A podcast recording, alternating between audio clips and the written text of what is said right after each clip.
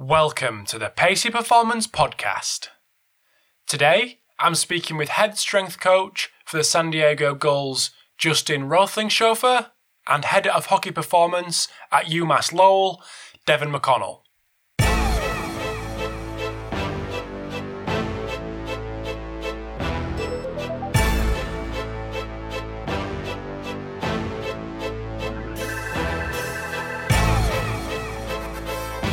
Thanks for tuning in to episode 179 of the Pacey Performance Podcast. Before we start and say anything else, I'd like to apologise to Justin for absolutely butchering his name. As Martin Buchheit found out, it took me about 100 times to practice his name and get it nearly right, but um, I think I've absolutely butchered that, so apologies. And I can just imagine the people out there listening who are in uh, who are enjoying that uh, me butchering the name again. But thank you for uh, for tuning in and listening to this podcast with Justin and Devin. So Justin and Devin have recently bought, brought out a book called Intent. So we dive into the reason behind the writing of the book, and it always fascinates me just the fact that one person or two people have clubbed together to write a book and the process they go through to do that, why they've uh, come to the realization there's a gap in the market for them to to fill. Um, so we have a little chat around uh, current practices when it comes to assessing athlete readiness. Uh, we talk about the positives and negatives, kind of what's going on in the field at the minute, how that may differ from uh, on both sides Atlantic and uh, in Australia. So we discussed the intent system, which they've created and which they outline in their book, uh, what it is, improvements on current methods, on current protocols, and how that fits into, or how that could potentially fit into the day-to-day lives of strength coaches and sports scientists.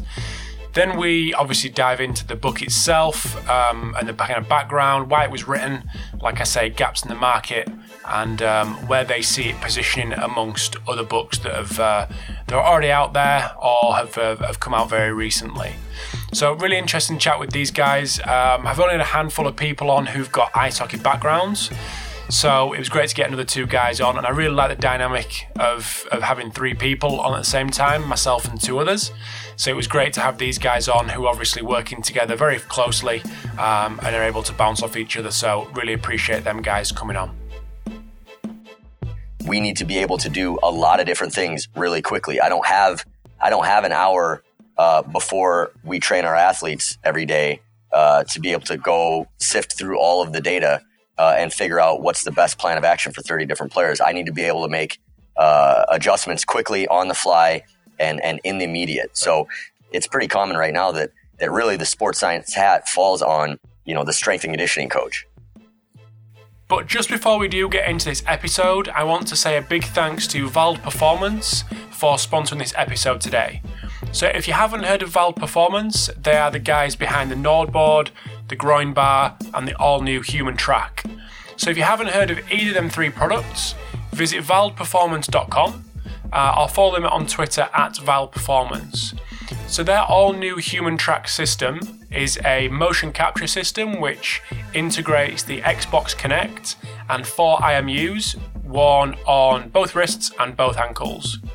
So, HumanTrak has been initially validated against the gold standard in Vicon with some really positive initial results, with some more to come, which will be openly available via the Vald Performance website when they do become available. So if you, like I said, if you are interested in getting to know about any of them three products, visit valdperformance.com or follow them on Twitter at valdperformance. Also sponsoring this episode today is ForceDecks. So big thanks to ForceDecks for their continued support of the podcast. And if you are looking for a force plate hardware and software solution, visit forcedecks.com but also have a little look at episode 139 of the Pacey Performance Podcast. So that's at strengthofscience.com forward slash 139, where co owner of ForceDeck, Dr. Daniel Cohen, goes into a lot of detail with regards to all aspects of jump monitoring. Um, it's certainly not a sales pitch for ForceDecks, but you can get a real understanding of the capability and ease of use of ForceDecks uh, as re- with regards to the, the software. So if you are interested, forcedecks.com is their website and follow them on Twitter at forcedex. So without further ado, over to the podcast with Justin and Devin. Thanks for tuning in to the Pacey Performance podcast. So today I have Justin and Devin. So welcome to the podcast, guys. Hey, thanks for having us. Thanks so much for having us on. No, it's good to have you guys. And um, I'd just like to put it out there I completely screwed up with the tech on this side of things. So thank you to you both for sticking with me. Um, but for anyone that doesn't know who you guys are, maybe starting with Devin, just want to give us a bit of a background on yourself, um, what you're currently doing, uh, education wise, etc. Yeah, um, so my name is Devin McConnell. I am the head of ice hockey performance at a university called the, the University of um, Massachusetts at Lowell, uh, which is just outside the Boston area in the U.S. I oversee um, basically all areas of, of physical development for our, our Division One ice hockey team, uh, and I oversee some some training perspectives and, and, and training programming uh, with some of our other teams, our field hockey team here on campus. Uh, and so basically, my role is is to oversee everything that we can do off the ice to help our players be better on the ice. Um, my background a little bit before I, I uh, started working at Lowell, which I've been um, in my current position for about seven years. I worked at Stanford University in California, and prior to that, uh, I got my start in the field at Mike Boyle Strength and Conditioning here again in the in the Boston area. Uh, from an education standpoint, I have a, a, a, bachelor's and a master's in exercise science uh, from Fitchburg State University uh, as an undergrad and, and, California University as a graduate student. Uh, so my background uh, is obviously in, in, clinical exercise physiology and exercise science. And yeah, that's kind of uh, that's kind of the background, uh, short and sweet, and that's where I've come from, and, and, that's where I am now. Nice. So just, just before we get on to Justin's intro, how much of a an influence does Mike continue to be in your kind of day to day practice? Yeah, uh, Coach Boyle's a, a big influence. Uh, he was a, certainly was and continues to be a mentor for me and somebody I stay in touch with a lot. Um, so yeah, Mike's a, Mike's a big influence for me and, and uh, sort of how I think about about training and and um, what my philosophy in training is, and, and, it all kind of stems from from there and, and from my kind of original experiences in the field and, and how things have progressed. Um, MBSC and, and Mike Boyle have been a big influence on me. Nice. Over to you, Justin. Absolutely. So um, I'm the uh, head strength and conditioning coach for the San Diego Gulls in the American Hockey League, uh, which is the uh, AAA farm system for uh, the Anaheim Ducks in the NHL. Um, and uh, in accordance with the uh, the Anaheim Ducks, I do all their uh, fatigue management and uh, player monitoring through technology, and work with their head strength coach uh, Mark Fitzgerald um, uh, to help him give him feedback on what's going on within his players and how to uh, better implement things and, and power track throughout the year and uh, use the heart rate and GPS systems that they're utilizing there. Um, I came here from uh, Miami University, uh, which is in Ohio, and was their uh, uh, head strength conditioning coach um, for men's hockey there. And prior to that, was at the University of Louisville, where I got my master's degree as a graduate assistant, working with – uh, women's basketball, baseball, uh, men's and women's soccer. And um, uh, prior to that, uh, I was a player and uh, and played, and I got my undergrad from Westfield University in Massachusetts, not too far from where Devin's located, actually. And um, that was kind of my way through the field and and how I got to to where I am now. Superb. And you guys obviously met at at the university. No, yeah, actually, so we, we we've been uh, we've been working together um, in terms of um, collaboration uh, probably for the last year and a half, and uh, uh before that, um, we'd crossed paths many a times, uh, just at different conferences and. Um, uh, just knowing each other in the field, we've got a lot of familiar um, colleagues that um, uh, or acquaintances that uh, you start to meet and, and your network within the strength and conditioning community, uh, as we all know, is pretty small. So uh, you cross paths, and then uh, the hockey world's even smaller than that. So um, Devin and I had come across each other a, a couple times before we started to to dabble a little bit deeper together in, in a few different projects. Nice. Excuse me, I'm going to be intermittently coughing and spluttering throughout this because I'm full of cold, but we'll uh, we'll edit that out after. Um, so you guys took the jump and decided to write a book together. So that's obviously a um, a big a big commitment. How long has that been in the making?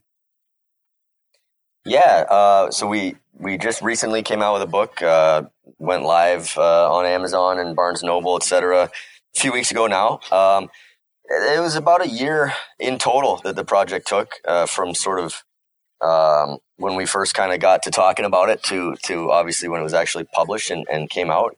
Um, basically, the kind of the the backstory is, as Justin said, we've you know crossed paths numerous times and got to know each other over the years. But we were both speaking at a an NSCA hockey clinic in Colorado Springs a year ago. And we more or less we're, we're kind of speaking on the same talk, topic on, on sports science and how we utilize technology and, and the methodologies within our own training programs. And we realized that there was a lot of crossover sort of organically that we were, we were both doing a lot of the same thing. We'd kind of come to those conclusions on our own, but we're doing a lot of the same things. And we were also getting a lot of the same questions from people. And, and we realized that you know, we've got a decade or so experience kind of making mistakes in this area and, and figuring out what works for us and, and, and how to develop a system that, that is useful from a sports science standpoint. Um, and uh, we could probably put something down on paper that would be that would be helpful and beneficial and help people avoid some of the mistakes that, that we've run through. So the the book was about a year total from from kind of that conversation on, and um, it's been uh, thus far it's been really exciting. It's been very well received, and and uh, hopefully it, it kind of keeps going and, and, we get a lot of um, a lot of, a lot of dialogue from it. So, is there anything out there currently that kind of not matches what you guys have done in terms of the kind of content of the book? But is there anything that comes close to it that people might be able to relate to in terms of what's out there already, or is this kind of a a very individual kind of concept? Uh, we when uh, when writing this book, um, we find we we really identified a kind of a gap in the uh, in the field where we felt that there was a lot of information on how to gather data, um, how to record data. Uh, Game Changer by Fergus, Fergus Connolly is obviously a great book that um, Devin and I have both read and and utilized to, to implement. But but what we found was um, a lot of coaches uh, and and trainers and practitioners were still not understanding or able to uh, comprehend or, or implement um, changes based upon the data they were gathering, and so um, we found a, a, big gap in that.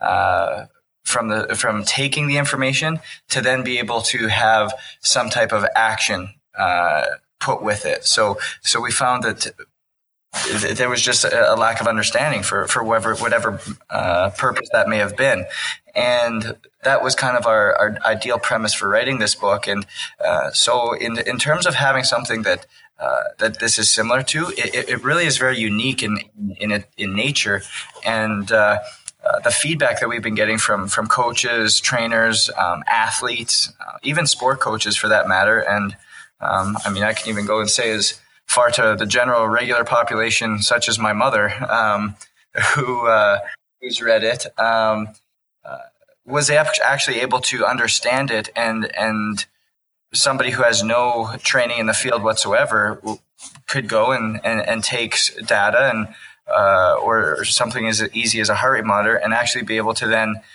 identify what they need to do or how they can change their training based upon uh, just a very simple tool. Mm-hmm. So let's let's have a little chat about what you see or what you've seen and what kind of led up to the the creation of the book and the writing of the book and what's actually out there at the minute in terms of data collection and the, the kind of um, practices that you were seeing that obviously you thought, oh, okay, there's a, there's a gap here because people need to know X, Y, and Z. What what what are the common problems that you see yeah, I mean, I, I think Justin kind of hit the nail on the head. I think one of the biggest problems is is not uh, how to collect information or or how to utilize a specific tool. Uh, you know, there's plenty of great research or, or, great you know great books out there and great great stuff out there on velocity based training on on GPS training on uh, you know internal loading. Um, but how do you how do you take these different pieces of information and disseminate what matters, put them into a holistic system that allows you to make actionable change. And so really what the, the premise of the book is, is not detailing, you know, how to use velocity based training, how to use a heart rate based system. It's how to take that type of information, uh, regardless of your budget level, uh, whether you have, uh, you know, sort of the gold standard, you're at the professional level and can afford any tool or, or, you know, you're at the, the high school level and you basically have no budget and your pen and paper. But how do you take all of these different areas and make sense of what the information is telling you, not just by itself, but in relation to uh, all of the other metrics that you may you may have. How do you look at subjective questionnaire data uh, next to power profiling data, uh, next to uh, session RPE data, and come away with a, a, an easy conclusion, a, some way to make change, you know, in the moment, in the short term, uh, that's going to affect your athletes, and not just collecting information, collecting data, and, and looking at it you know, just on the back end and trying to figure out what went on. And, and that's certainly a piece of the puzzle. And we want to look at, at the front end and the back end. But I think the, the area that we found really lacking um, from a discussion standpoint, certainly, you know, th- this is why we decided to write this book because we just never found anybody that has explained how do, how do you put these pieces kind of together? How do you build a system uh, to make more sense of this uh, instead of, you know, just how do you use this tool or that tool uh, and what does that that exact data point tell you? Do you think often people are getting so caught up in the next thing, the next tool? People love tools, whether it's I don't know, social media, it's marketing, whether it's doing podcasts, whether it's GPS or heart rate or whatever it may be.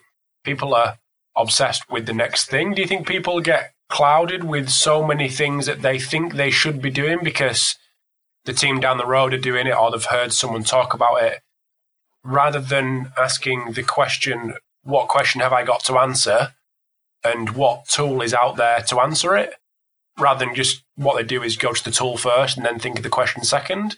Is that a common problem that you've seen with people? Absolutely. I mean, uh, uh, for sure. Without um, without mincing words or anything else like that, it it you kind of really identified the problem is there's so much out there there's so many different possibilities so many different options for coaches and athletes now that what happens is the, the company or the product will come to you and say hey we have identified this whatever x is and coach goes oh wow I, I need x i need i need that in my system and so they bring that in and then another company says we've identified Y and say, oh, I, I need Y. I need to get that in my system. And it keeps going on and on and on before you have six or seven pieces of technology.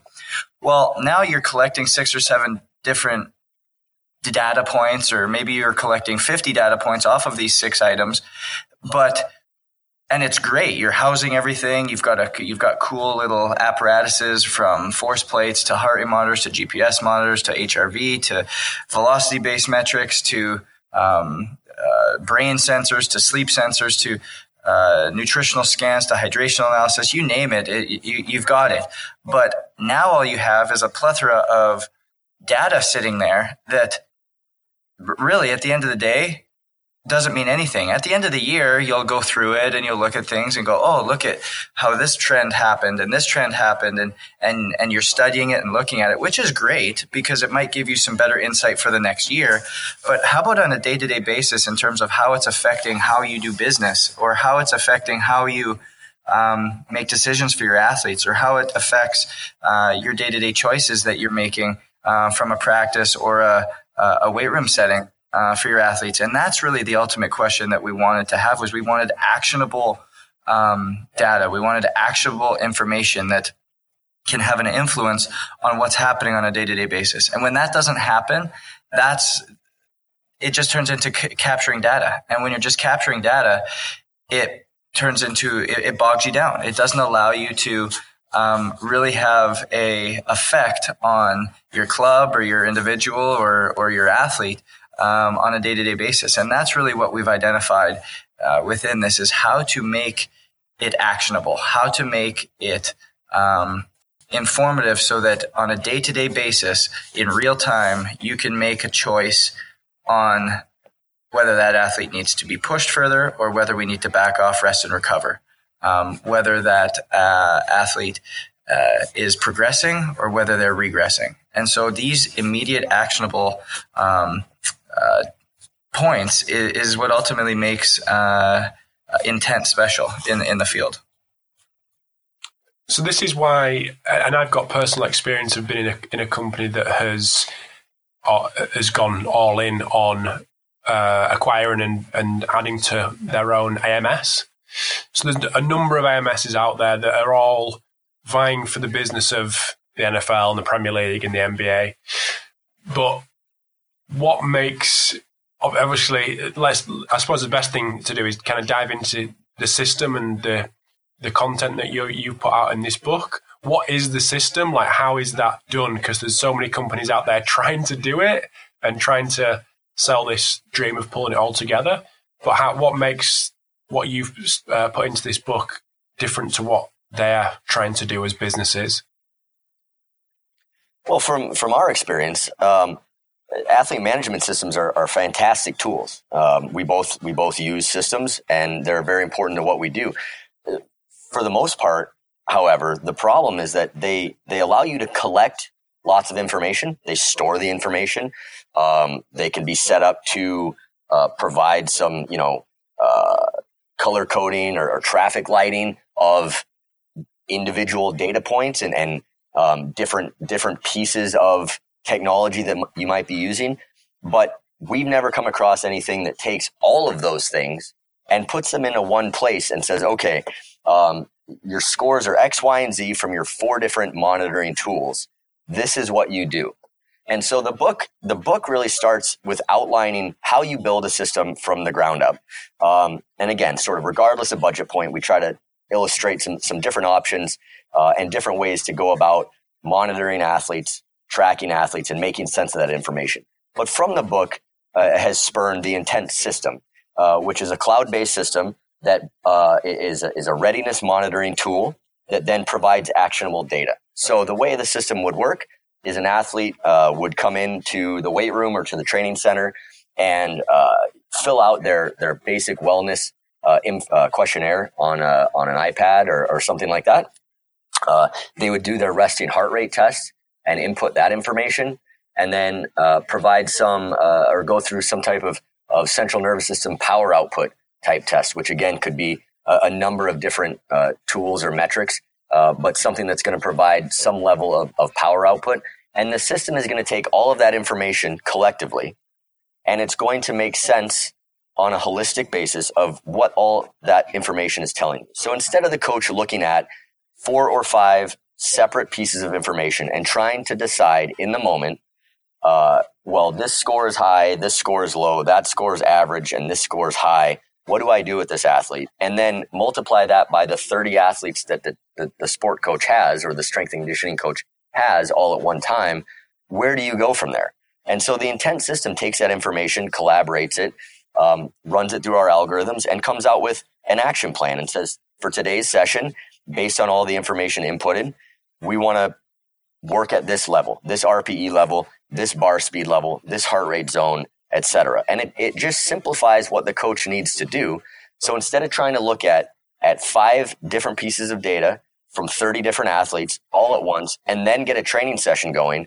All you have to look at is what the system says. Hey, this is where your guy is. Make this adjustment. Now the coach can get to coaching. And that's what we wanted to try to put together. And we think we've, we've got something that, that, um, that really ties these pieces together and simplifies sports science for, for the strength and conditioning professional that, like a lot of us, is wearing a lot of different hats. So, so what's the back end built on? Is it a uh, something that's kind of uh, open source, or is it a, a, current AMS that's out there? Uh, it's it's on a uh, current AMS, but uh, uh, it's got our it's got our own secret special sauce in there. so the the I'm just trying to play well, not trying. I just am um, playing devil's advocate a little bit, and just from the conversations I've had with people regarding AMSs, um, how can what do, do people can people get access to the algorithms and the weighting of certain metrics, which is then pumping out this um, this recommendation, or is that kind of kept under wraps? that's going to be more proprietary for us. Um, uh, we've developed these algorithms and these data sets over uh, a five year period um, of both Devin and my experience from a range of athletics, uh, from spanning from hockey to football to baseball to basketball to soccer to field hockey to track and field, swimming, golf, diving, you name it. The data has been pulled and and, and put into accordance, um, both from actual data as well as our our experience. So um, the the algorithms and the, the data sets and everything uh, for that are proprietary, but um, in terms of what you're using to gather the information, um, and uh, and and by that I mean what you're gathering uh, the peak power wattage numbers or um, speed numbers or whatever that could be. That's all customizable. That's all based upon you and your system and, and choice of implementation.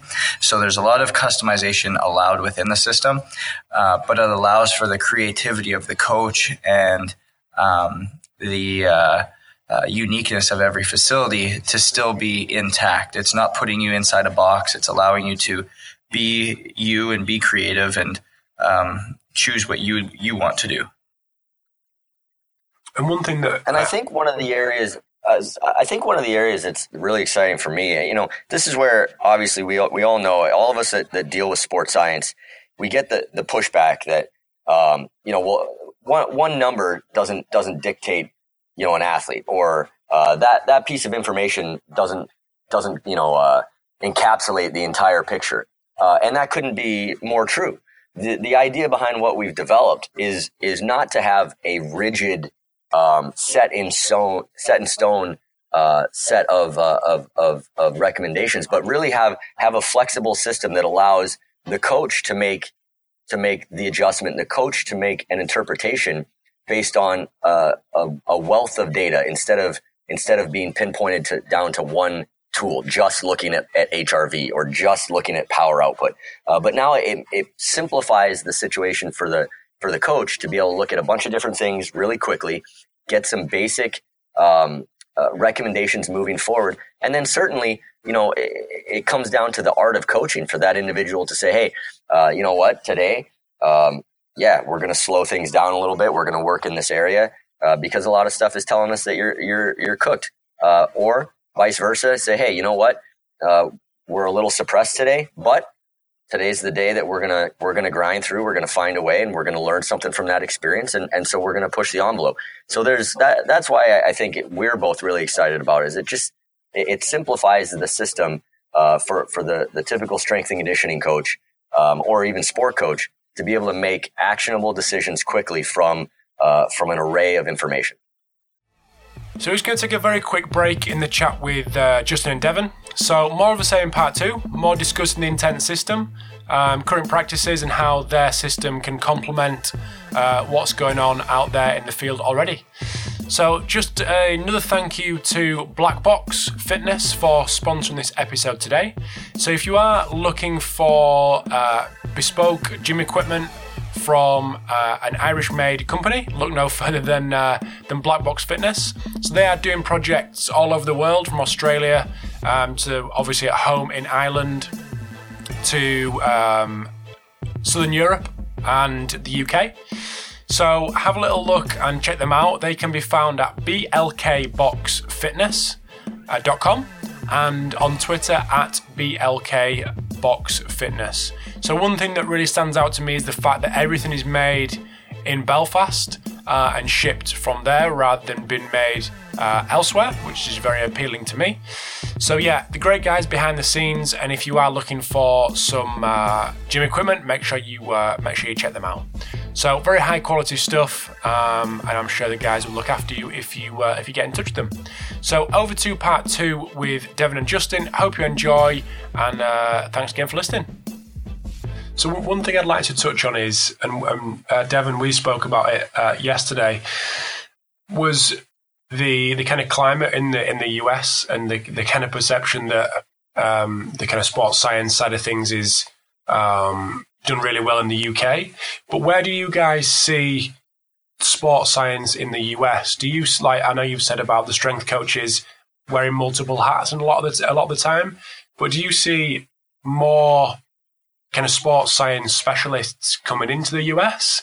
Or do you think that's kind of already happening or already happened and has maybe put people off of doing that? Where do you see sports science in the US at the minute and where do you think it's heading?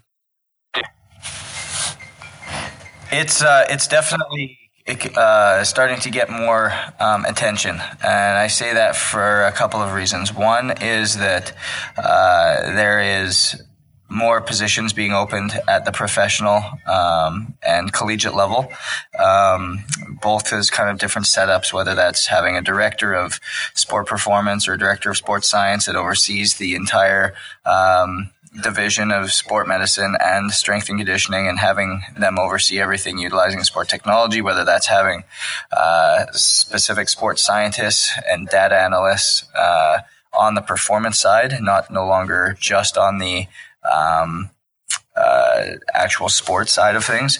Uh, so those jobs are slowly starting to open. Um, they're not, they're by no means in every uh, professional sport league uh, or college uh, in the U.S. Um, they're actually still very rare, but um, you start are you're starting to see more attention uh, be brought to those. Um, anytime the Olympics happen, uh, you notice that there's always a big push and a big step forward um, in sports science, and uh, I think that's because you have a lot of uh, countries coming together and um, a lot of talking gets ha- uh, gets happening, and uh, different exposure starts to uh, from from different countries and different people and different teams that are brought to to these sporting events. But um, that's definitely something that uh, that is starting to happen. It's nowhere near where it is in the UK or in uh, uh, other parts of uh, Europe, but um, or Australia for that matter. But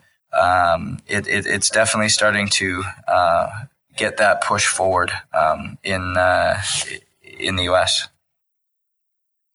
Yeah, I think what's really typical in the U.S. right now, and Justin's right. There's especially at the you know at the professional level, uh, the NFL certainly, the the NBA, um, more and more so is starting to build in, in the National Hockey League. But um, you know, it's it's more common um, in the U.S. Uh, to have individuals like Justin, myself, that you know we're the we're the strength coach, we're the nutritionist, we're the sports scientist. We're the recovery specialist, uh, and that's why that's why we've we've developed intent because we need to be able to do a lot of different things really quickly. I don't have I don't have an hour uh, before we train our athletes every day uh, to be able to go sift through all of the data uh, and figure out what's the best plan of action for 30 different players. I need to be able to make uh, adjustments quickly on the fly and and in the immediate. So uh, it, it's pretty typical here, as as Justin said, it's it's certainly growing. It's going to continue to grow um, as people are more and more exposed to the benefits of sports science and and where that can can help uh, you know improve performances and and reduce injury rates and things like that. But it's pretty common right now that that really the sports science hat falls on you know the strength and conditioning coach. Mm-hmm. So again, not to kind of play devil's advocate a little bit, but it's just interesting from some obviously me being over here and just seeing the odd person, or well, quite a few people who who I've known and or known the name, and then they've gone out to the US to take a job in MLS or NBA or um, NHL or anything like that, but who are, who obviously really good practitioners in their in their field over here. Is it is it getting um, is it making a do you, do you notice a real difference in the practice that you've come across in certain organizations who have gone all in on sports science? Or are people still feeling the way with regards to the kind of buy-in from the technical side of things? Uh, honestly i think uh, you've seen a couple examples of this where teams have gone all in and brought sports scientists over and uh, really built their team around, or their their sports science team, their strength conditioning team around sports scientists. Um, and it actually has failed. It hasn't worked. Um, and I think that's for a couple reasons. One, I think we have to remember that we're still dealing with humans. Uh, at no point have we uh, started working with robots or um, computer screens to do the sport of athletes. And um, I'm not saying that you have to play the sport to to know uh, what's going on, but just strictly sports scientists who've only worked with a lot of numbers or data or or whatever, um, there's still a major spot and a major place for strength and conditioning coaches and um, uh, athletic trainers and, and, and, and sport coaches uh, but who have experience in the game and working with players on a day-to-day basis. And sports science and, and better sport technology is only a um, an additional tool that they can utilize to uh, ask better questions, gain that one percent in uh, uh, in in your athletes, gain that slight edge that you may need, but that determines a win or loss. But um, I, I, think that that notion that we just need to bring the smartest people around us um, is not necessarily the the recipe for success. And uh, that that human aspect and that coaching aspect and that art that is there um, still very much needs to be present and and it's healthy and well in in the age of sport and I think it will always be there and I don't think that's something that can be remissed or overlooked because um, that's a major part of uh, of what of what sport coaches, strength coaches, athletic trainers, um, personal trainers, all that's what that's what makes the job unique. And um, having a system and being able to implement something that just accompanies what you bring as a as a person and um, uh, and an art is uh, it, it, just bolsters what you do. And to add to that, I think in one of the areas we we talk about uh, in depth in the book that I think is is absolutely crucial to the ability to utilize sports science and to get buy-in. And I think that's one of the big problems in the U.S. is not having a, a great history with sports science that getting buy-in uh, from organizations, from from coaches, from players um, is is a huge uh, obstacle. And so, being able to speak coach, being able to speak player, being able to educate and inform uh, in the language of the sport, in the language of the player, why these things matter. That's really, at least in my experience, that's been the key to being able to utilize sports science uh, and, and, get and get great buy-in and get great results uh, with some of these tools uh, while we've developed our system is is because um, at least in my setting, and again, I'm very much like Justin, I'm a former hockey player.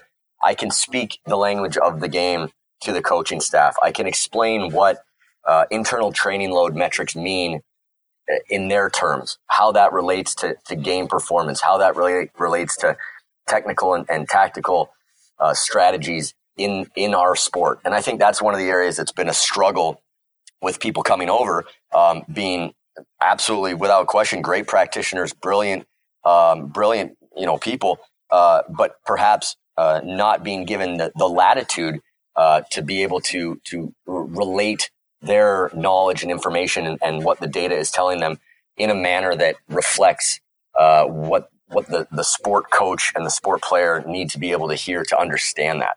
Mm-hmm. I know there's there's people like uh, Brett Bartholomew out there who are who are banging a really interesting drum about about how to get buy-in from from players and coaches. Um, and there's a lot of there is a lot of people talking about it. I spoke to um, Hugh guy in my last uh, a couple of episodes ago, who was at, at the Raiders, and there's a lot of people talking about it, but it's it's it's quite easy to talk about getting buy-in, but it's it's difficult to actually to do it. Is there is there anything um, is there anything that in your experience? I know it's it, it probably coming from a different angle because you obviously you've been the player, like you've been the players, like you said, uh, and and are able to talk that kind of language.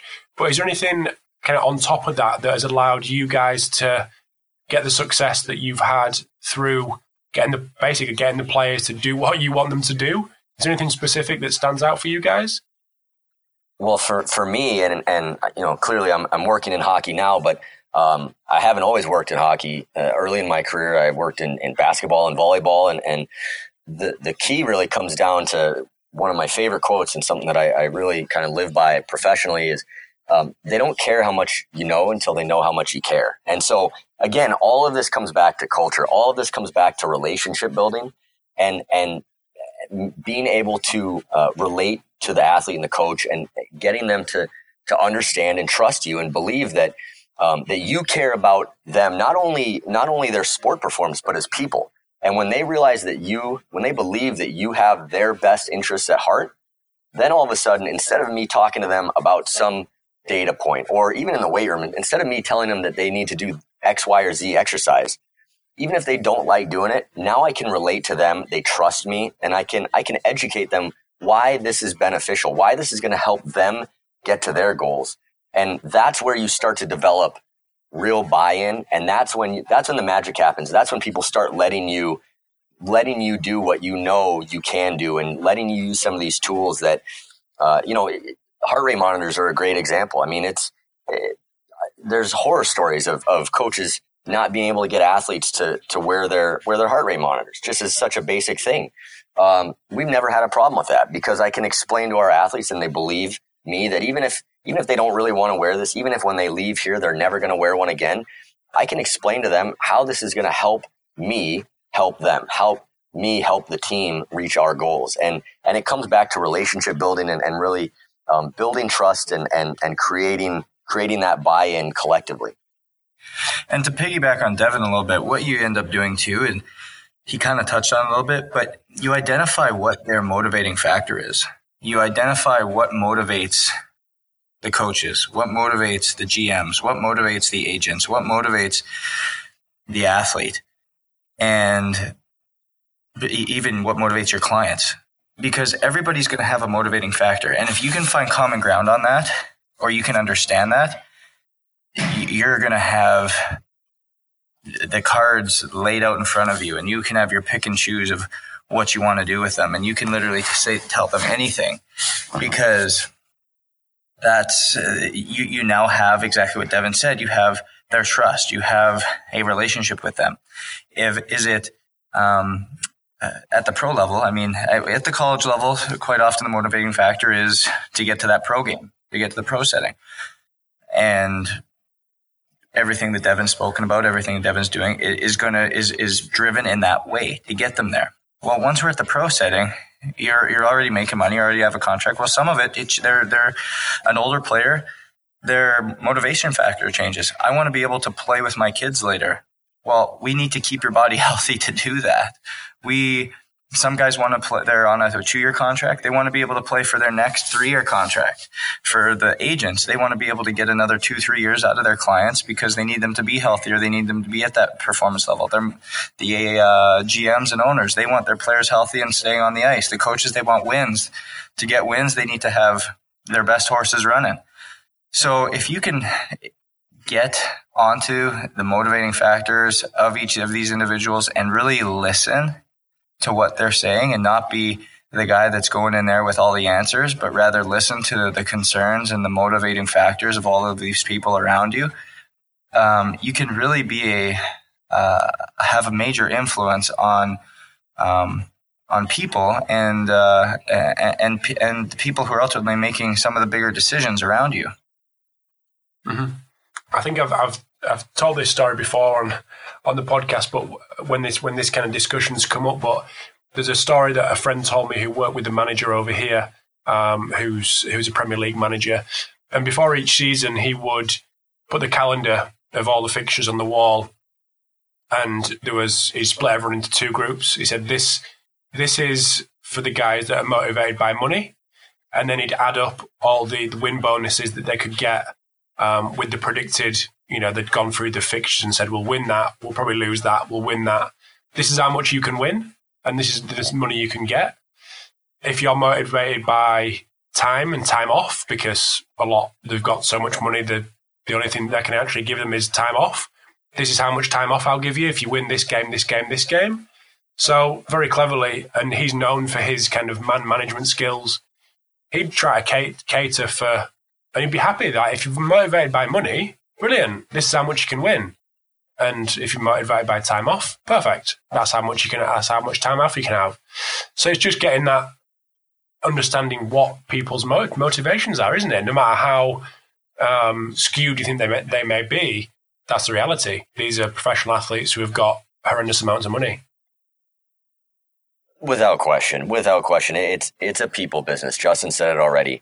At the end of the day, um, it's about relationships. It's about people. It's about motivating, and and everybody's an individual. You got to find out what makes them tick, and when you can when you can find out what makes them tick and what matters to them, and then you can relate what you need to get done with them back to that, then it's an easy sell.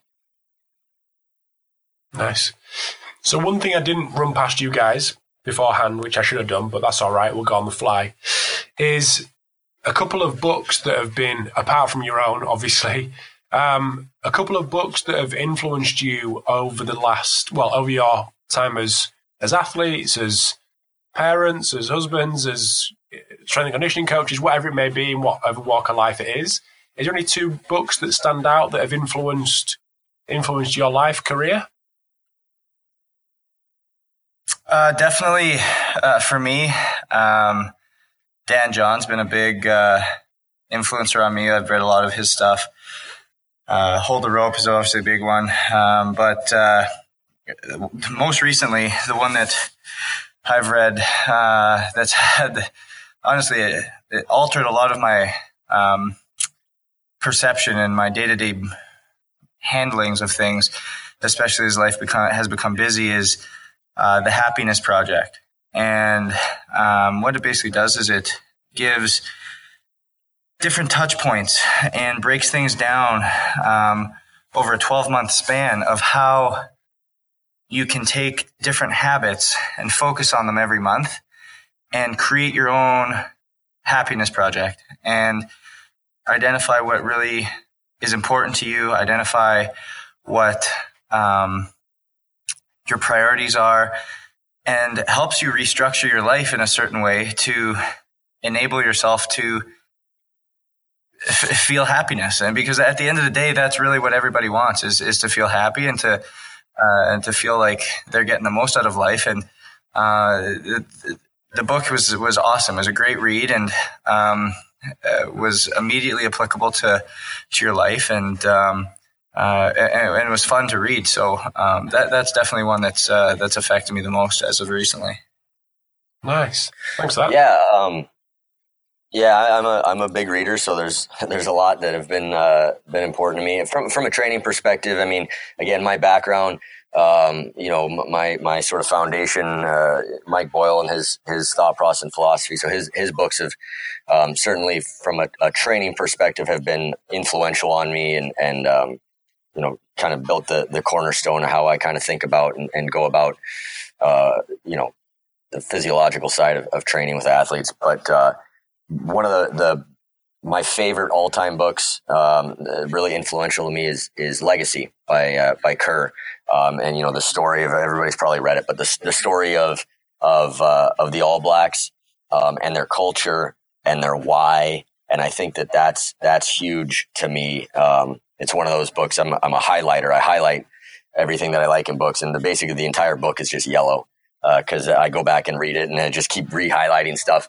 Um, but but yeah, the legacy is uh, very influential just from the standpoint of how I try to think about um, culture and, and building the culture that we have here at UMass Lowell and how we've developed that over the last seven years. And and then another one that sort of fits along with that is is Start with Why by Simon Sinek. And I think that that's hugely been hugely influential to me as an idea of of really having a why. Why do you do what you do? Why do you get up in the morning? Why do you, whatever it is, what's your why? And starting with that and, and working out. And that's really, uh, in my opinion, that's a really powerful way to, to think about um, what you do and, and how to influence others and, and kind of how to, how to live your life. So those have been really important books for me. Superb. Thanks, that guys. Um, and where can people um, where can people get in touch with you? Are you on? You guys are on social media, and more importantly, where can people get to know a little bit more about your your system that we've talked a lot about and the book? Absolutely. So the uh, the book is available on all major retailers. So Amazon, Barnes and Noble, uh, Chapters, uh, Indigo for our Canadian friends. Uh, um, and then uh, it's available on iBooks as well as Kindle if you want the ebook version. Um, but all the information is available also on our website at uh, www.intent-us.com. And uh, you can learn more about the uh, the software system on there. You can get in touch with Devin or I on there. And uh, uh, you can also purchase the book from there as well. Superb.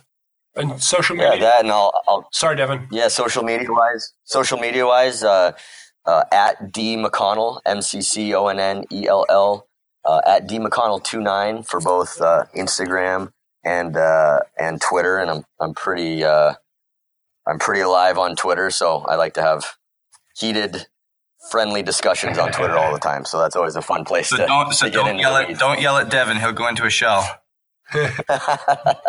And then uh, I guess since we're throwing uh, handles out there, I'm uh, at Inner Strength 19, then at Inner Strength 19. That's on Instagram and at jrothstrong dot or dot com at jrothstrong on Twitter. Nice. Superb, guys. Well, again, sorry for uh, my technical hitches over the last couple of days, but really appreciate you coming on and having a chat and uh, and sharing your journey. No, thank you, Rob. I really appreciate your time. Yeah, I appreciate it. This is a I've I've been a big fan of your podcast for a long time and, and got a lot of really, really valuable knowledge and, and information from you and from your guests. So it's it's been a real honor to, to be on. I appreciate your time. Thank you very much, guys, and we'll uh, we'll catch up soon. Thank you very much. Absolutely, good. thank you. Thanks for tuning in to episode 179 of the Pacey Performance Podcast. Massive thanks to both Justin and Devin for giving up their time, bearing with me with some technical problems, and uh, and giving me their time for the podcast. So thank you guys for tuning in and having a listen. I hope you enjoyed it. Uh, thank you to the sponsors, so Vald Performance, ForceDecks, and Black Box Fitness. So they can be found at valdperformance.com, uh, forcedecks.com, and blkboxfitness.com, respectively. So, some cool guests coming up over the next couple of weeks from a variety of backgrounds. Make sure you make sure you press subscribe on your chosen podcast player, and they will come into your podcast app on Thursday morning UK time. So, thank you very much again for tuning into the podcast, and I will speak to you soon.